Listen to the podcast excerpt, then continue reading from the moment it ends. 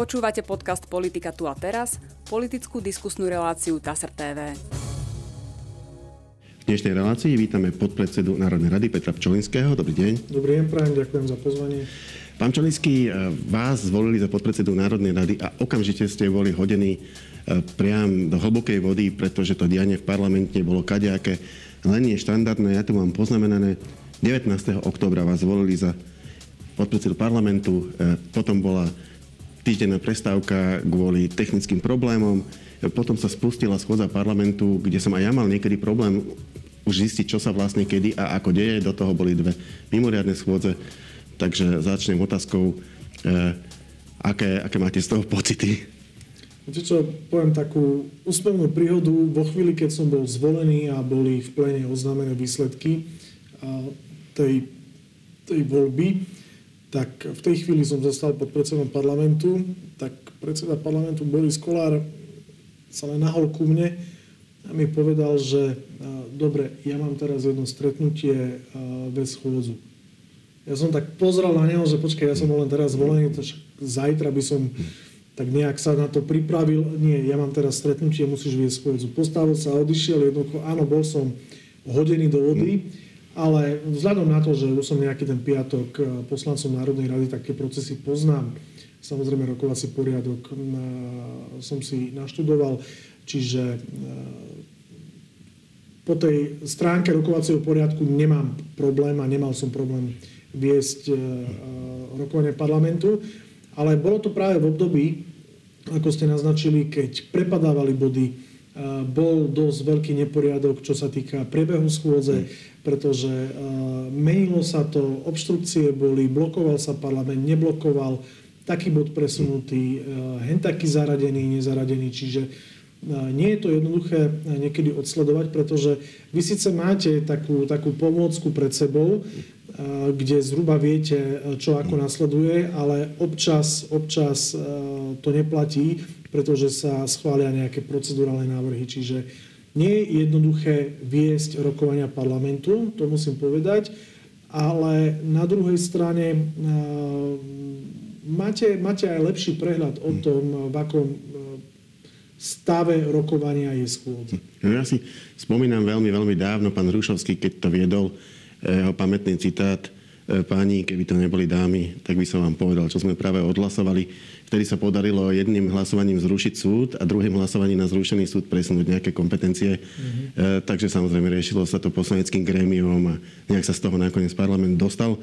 V každom prípade je to iné e, byť v pozícii poslanca, iné v pozícii toho, čo riadi Národnú radu a k dispozícii ten nástroj, ktorý máte, je práve rokovací poriadok Národnej rady. E, Myslíte si, že už je ako keby nastavený dobre, lebo sa viackrát menil v poslednej dobe, alebo by tam ešte bolo treba niečo spraviť? Ja si viem predstaviť ešte úpravy. Ja pristupujem k vedeniu schôdze tak, že je mi jedno, či je to koaličný alebo opozičný poslanec. Jednoducho vyžadujem dodržiavanie rokovacieho poriadku, pretože, pretože tí poslanci si nejako zvykli, že môžu si robiť, čo chcú, ale pokiaľ chceme, aby tie rokovania boli efektívne, tak jednoducho ten rokovací poriadok musí platiť a ten predsedajúci je tam na to, aby dohliadal na dodržiavanie rokovacieho poriadku. A čo sa týka ešte nejakých úprav, tak e, na poslednej schôdzi sme mali práve problém s prepadávaním bodov. Jednoducho poslanci e, odmietli rokovať o svojich vlastných návrhoch, e, vybehovali zo sály, aby ich body prepadli a bohužiaľ ten rokovací poriadok je dnes nastavený tak, že ten bod môže prepadávať do nekonečna, mhm. kým Národná môže... rada ho nevyradí z rokovania. A ten návrh, len dopoviem mm-hmm. ten návrh, ktorý ja chcem, aby bol v rokovacom poriadku, je, ak ti druhýkrát prepadne tvoj návrh zákona, tak je vyradený z rokovania schôdze. Automaticky. znamená, nie je presunutý na ďalšiu mm. schôdzu, lebo to je príliš jednoduché, mm. ale vyradený z rokovania, to znamená, aby ten poslanec ho musel na novo podať do podateľnej, na novo na novo musel prejsť tým procesom, jednoducho, aby si uvedomoval, že ak nebude sedieť v tom parlamente a nebude si nechať prepadávať ten svoj bod, tak jednoducho mu to vyradíme a bude musieť celú tú procedúru absolvovať ešte raz. To som sa chcel opýtať, e, či to bolo skôr v dôsledku nejakej nedisciplinovanosti poslancov, alebo aj zámer. zámer. Presne, že vidí, vidí, že v tejto chvíli konfigurácia nie je dobrá, ja neviem, nie, nie je tam ten poslanec, ktorého by tam chcel mať, je niekde mimo parlamentu, no tak jednoducho nechá to prepadnúť, zaradí sa to nakoniec a tým pádom, a tým pádom si to zachránil uh-huh. a nemusí, čiže, čiže je to zneužívané. Uh, je niekoľko, by som povedal, momentov, uh, ktoré nastávajú. Prvý moment je, rozumiem tomu, ak prepadne nejaký bod, ktorý je e, nejaký návrh zákona, ktorý je v druhom čítaní, pretože ešte potrebujete doľaďovať nejaký pozmeňovací mm-hmm. návrh k nemu. Ešte sa rokuje o nejakom pozmeňovacom návrhu, tak e, vtedy sa to využíva, že prepadneme, necháme to prepadnúť na koniec schôdze, pretože získate 1-2 dní mm-hmm. navyše na to, aby sa doladili tie také technické veci alebo politické veci. Tomu ja rozumiem. A druhá vec je, že poslanec, dajme tomu, nechá prepadnúť bod spôsobom, že sedí v rokovacej sále a vybehne z rokovacej sály, aby, aby bol neprítomný. Aby bol neprítomný, tým pádom ten bod prepadáva. Napríklad tým dôvodom môže byť, že ešte chce rokovať o podpore s ďalšími politickými stranami, aby mu to prešlo. Hej? A získa tým nejaký čas. Tomu tiež rozumiem. Ale nerozumiem situácii, ktorá sa mne stala, že viedol som rokovanie parlamentu Sedeli tam poslanci, pán, poviem konkrétne, pán Benčík a pani Zemanová. A prišiel na rad návrh zákona pána Benčíka. Tak som oznámil, že je na rade. On v, tom, v tej chvíli jednoducho začal tak polosplašene pozerať okolo seba, že čo má robiť.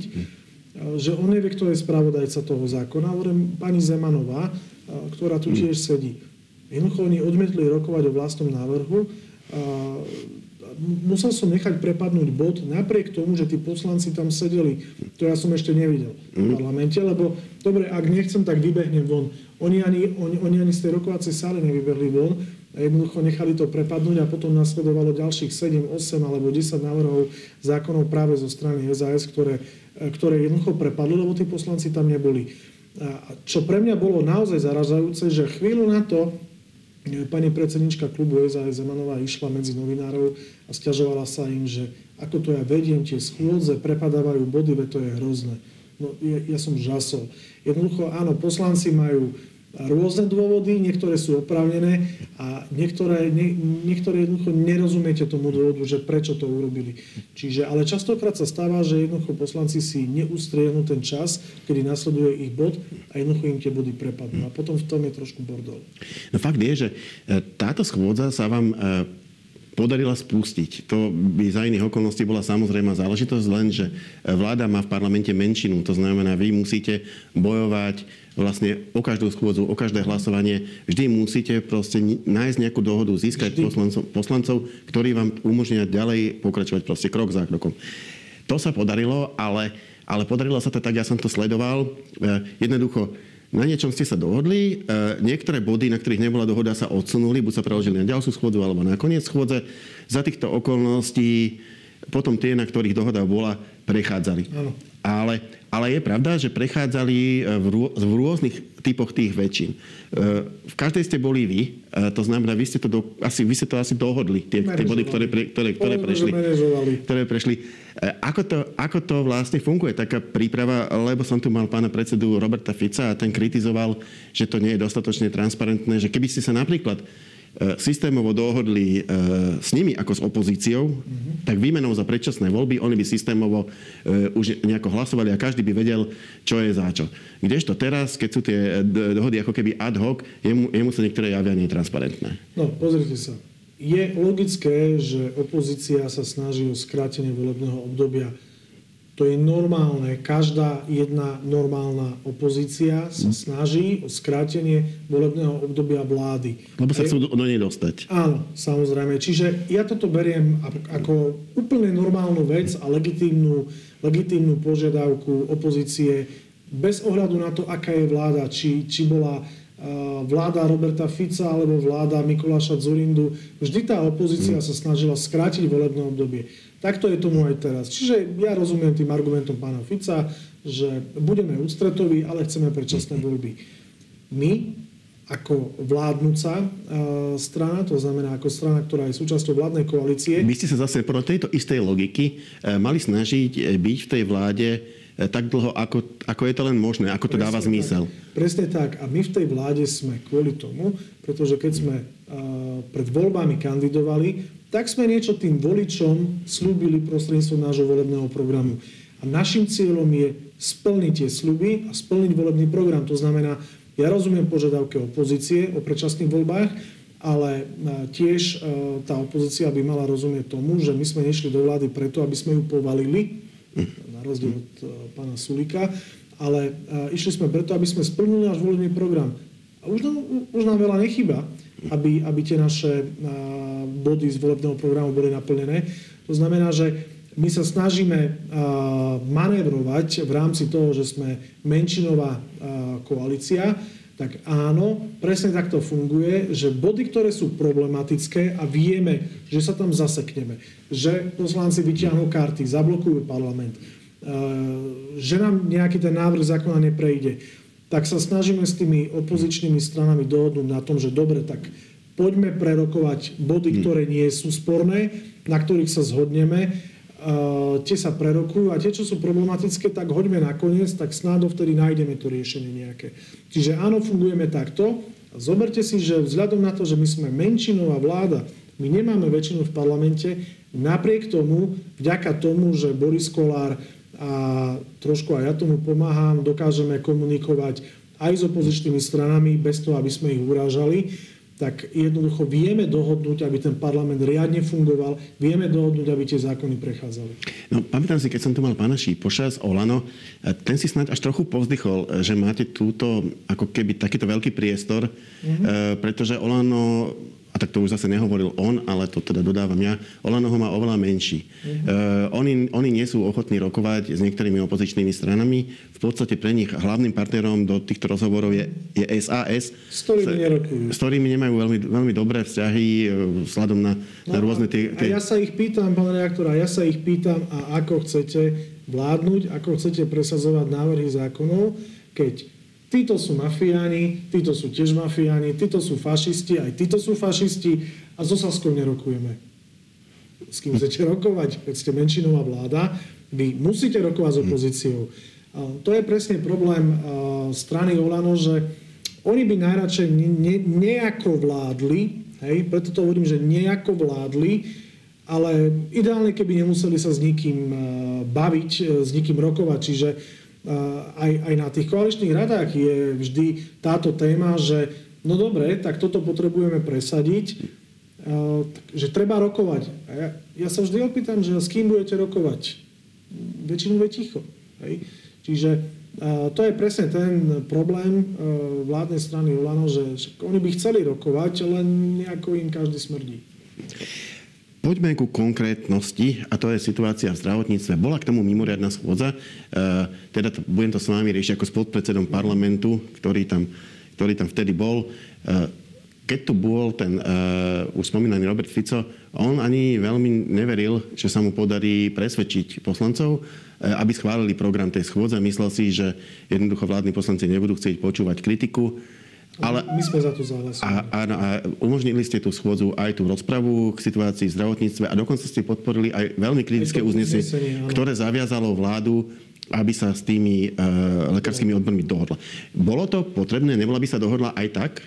Lebo, lebo toto ju tlačí. Parlament vlastne... Bolo to potrebné, bolo to potrebné kvôli tomu, lebo o problémoch v zdravotníctve treba hovoriť. Mm-hmm. Netreba sa tváriť, že tie problémy neexistujú. Všetci vieme, že tu existujú. A my sme považovali za potrebné aj v parlamente hovoriť e, o problémoch v zdravotníctve. A čo sa týka situácie v zdravotníctve, e, aj dnes, dnes je pondelok, aj dnes sú rokovania e, vlády so zdravotníkmi, teda, teda s Lekárskym odborovým zväzom, ktorý zastupuje tých lekárov. A tá ponuka, ja musím povedať, že tá ponuka je, je, je veľmi, veľmi dobrá zo strany vlády. Aby diváci chápali, Lekárom sa ponúka následovné. Začínajúci lekár, plat 3000 eur plus minus. Lekár s 20-ročnou praxou 4000 eur. To je, to je v niektorých prípadoch až 35% navýšenie platov. Ja sa pýtam, kto kedy mal takéto zvýšenie platov. Učiteľia budú mať budúci rok zhruba o 22% myslím navýšené platy. Štátna verejná správa 10 plus 7, 17% lekári v niektorých prípadoch až o 35% To je si myslím, že veľmi dobrá ponuka, veľmi ferová ponuka. Bavíme sa o sume 300 miliónov eur, ktoré vláda ponúka lekárom na navýšenie tých platov. A, Ak sa toto zdá niekomu málo a budú naďalej tlačiť na pílu, že to je málo, tak potom už ide o vydieranie a zrejme im nejde o vec, pretože 35% navýšenie platov a, začínajúci lekár 3000 eurový plat, ja si myslím, že to je veľmi, veľmi slušná ponuka. No fakt je, že v tejto situácii ste zatlačili na vládu, aby sa dohodla. Jednoducho, tam, tam bola ešte možnosť, a ja som ju zažil počas tohto volebného obdobia už viackrát, ísť takým tým systémom do poslednej sekundy. To znamená, e, ako keď tie dve auta sa rútia proti sebe a obidvaja čakajú, že... Kto uhne? Kto uhne. Ten sa zlakne, uhne, ten sa vyvála, ale ten druhý preletí. E, tentokrát ste to nedopustili a mohlo to byť tak, že by jednoducho tí lekári už z očí v oči naozaj stráte zamestnania. E, možno by to väčšina stiahla aj bez toho. No, pozrite sa, my sme veľmi jasne na poslednej koaličnej rade povedali, že nemienime stavať ľudí do pozície tých rukojemníkov mm. sporu medzi lekármi a vládou. Jednoducho sme veľmi, veľmi jasne a tvrdo na koaličnej rade povedali, že požadujeme, aby tá dohoda bola uzavretá. Odmietame naťahovanie tej, tej, tej e, situácie a tej, toho napätia. Jednoducho chceme, aby tí lekári mali lepšie podmienky a žiadali sme predsedu vlády a, ministra zdravotníctva a financí, aby jednoducho k tej dohode dospeli. Pretože my odmietame sa podpísať e, pod kolaps zdravotníctva tým, že lekári odídu na druhej strane však odmietame, povedal by som, do určitej miery až vydieranie zo strany niektorých ľudí z Lekárskeho odborového zväzu, pretože 300 miliónov a 35-percentné navýšenie platov je veľmi dobrá ponuka. To nedostal nikto. Ešte mám tú poznámku k druhej mimoriadnej schôdzi. To bolo odvolávanie pána ministra vnútra Romana Mikulca už u 8 v poradí. Jednoducho je to taký evergreen. E, nakoniec je známe, že opozícia tento inštitút odvolávania často využíva hlavne preto, že e, neschvaluje sa program schôdze. Oni, keď dajú návrh na odvolanie člena vlády, získajú minimálne celodennú rozpravu k niečomu, o čom chcú rozprávať. Ale teraz to tak nedopadlo. E, na konci obštrukciou dosiahla opozícia to, že sa nehlasovalo a bude sa hlasovať teda až na decembrovej schôdzi. Tiež to nie je úplne obvyklé. Prečo sa to stalo? No, v prvom rade mm, musím bohužiaľ opäť povedať, strana SAS neprišla na rokovanie. Ano. Pán predseda súdy oznámil, že oni sa tej schôze nezúčastnili, lebo veď aj tak nebudú uznašania schopní. Ja si myslím, že je normálne, keď zasada parlament, tak poslanci majú byť v práci. Hej. Poslanci SAS si povedali, že nemusia byť v práci a boli na dovolenke. Čiže aj z tohto dôvodu sa nehlasovalo, pretože Zároveň zvyšok opozície vyťahol karty a Národná rada pred hlasovaním o vyslovení nedôvery ministrovi vnútra nebola uznašania schopná. Na druhý pokus zase nebola uznašania schopná a po nejakých konzultáciách s opozíciou jednoducho nám povedali, že žiadajú, aby hlasovanie bolo až priebehu riadnej schôdze Národnej rady, ktorá začína budúci týždeň, práve kvôli tomu, aby aj poslanci zo strany SAS, aj z celej opozície boli prítomní a mohli tak eh, hlasovať eh, v plnom počte. Čiže logicky rozumiem tomu argumentu, nechceli hlasovať, pretože ich nebolo dosť. Je to obštrukcia, ale je to legitímny spôsob obštrukcie a je to legitímna politika každej opozičnej strany, čiže ja by som v tom nevidel nič nenormálne, jednoducho opozícia využila možnosť vyťahnuť karty, zablokovať parlament a keďže sme menšinová vláda a nemáme väčšinu v parlamente, tak jednoducho sa im to podarilo. No, pravda je, že parlament na slovenský odvolal člena vlády v histórii, tuším iba raz, bol to minister zdravotníctva za HZDS, ak si to pán Soboňa, tuším, ak si dobre pamätám. Nikdy inokedy sa to nepodarilo, e, čo ale neznamená, že to nie je možné. E, ako sa zachová e, hnutie Sme rodina pri tom hlasovaní, keď k nemu príde? A ako aj vy osobne, lebo často ste sa aj kriticky vyjadrovali na adresu ministra? Tak toto necháme bez komentára. Poďme ďalej. Dobre, nechám to na Dobre, vás. Uvid, uvid, uvidíme. Jednu, uvidíme. Jednu vetu k tomu poviem. My určite ešte budeme mať stretnutie poslaneckého klubu Sme rodina. Budeme sa o tomto baviť, pretože ten dôvod odvolávania je práve migrácia, nakoľko momentálne územie Slovenskej republiky vyzerá ako korzo mhm. pre migrantov. Naše južné hranice s Maďarskom nie sú strážené, nie sú kontrolované a teda ten, tá fluktuácia tých migrantov je pomerne vysoká, ktorí sú potom zachytávaní na česko-slovenskej hranici. Vracajú sa k nám tým pádom. Vracajú sa tým pádom k nám a my ale tú južnú hranicu nejakým spôsobom nestrážime. Ja musím povedať, že ja som bol tento víkend niekoľkokrát na našich hraničných prechodoch s Maďarskom. Bol som sa pozrieť na tú situáciu a jednoducho tie kontroly tam nie sú žiadne. Čiže bude o tom aj dnes debata na koaličnej rade. Ja som požiadal o zaradenie tejto témy na koaličnú radu a chcem sa o tom baviť pretože považujem to za bezpečnostné riziko a ja som aj člen a podpredseda Bráno bezpečnostného výboru, čiže je to aj oblasť, ktorá mi nejako spadá v rámci Národnej rady, čiže chcem sa o tom baviť. A samozrejme mnohí poslanci sa pýtajú, že či tie dôvody, ktoré podala opozícia na odvolanie ministra vnútra kvôli práve migrácii a nelegálnym migrantom, či sú oprávnené, keďže tiež vidia, že tie hranice nie sú strážené. To znamená, že čo sa týka hlasovania o vyslovení dôvery či nedôvery ministrovi, Budeme mať o tom debatu na poslaneckom klube a čakáme, či k nejakým krokom e, teda ministerstvo vnútra a policajný zbor pristúpia. Ďalším takým veľmi e, vážnym bodom e, bude hlasovanie o rozpočte. Uh-huh. Je, to, je to zákon zákonov, malo by sa podľa neho fungovať počas celého budúceho roka. Je tam ale ten problém, že ak by sa neschválil a zatiaľ napríklad SAS trvá na tom, že ho nepodporí, E, tak by sa išlo budúci rok do rozpočtového provizória. Ako máte v tomto pripravené e, teda nejaké svoje varianty? Čo, ak nebude schválený? Podporíte ho? A ak nebude schválený, tak čo? No, samozrejme, treba rokovať o podpore rozpočtu. Potrebujete nadpolovičnú väčšinu, samozrejme. Tých poslancov, aby vám za to zahlasovali. Ak rozpočet prejde, vieme zvýšiť platy lekárom, sestram, učiteľom, štátna verejná správa, prídavky na deti sú schválené z 25 na 60 eur. To znamená, je, je schválených v parlamente veľmi veľa peňazí pre ľudí, ktorí majú pomôcť preklenúť to obdobie, mhm. keď tu máme vysokú infláciu a problém s energiami.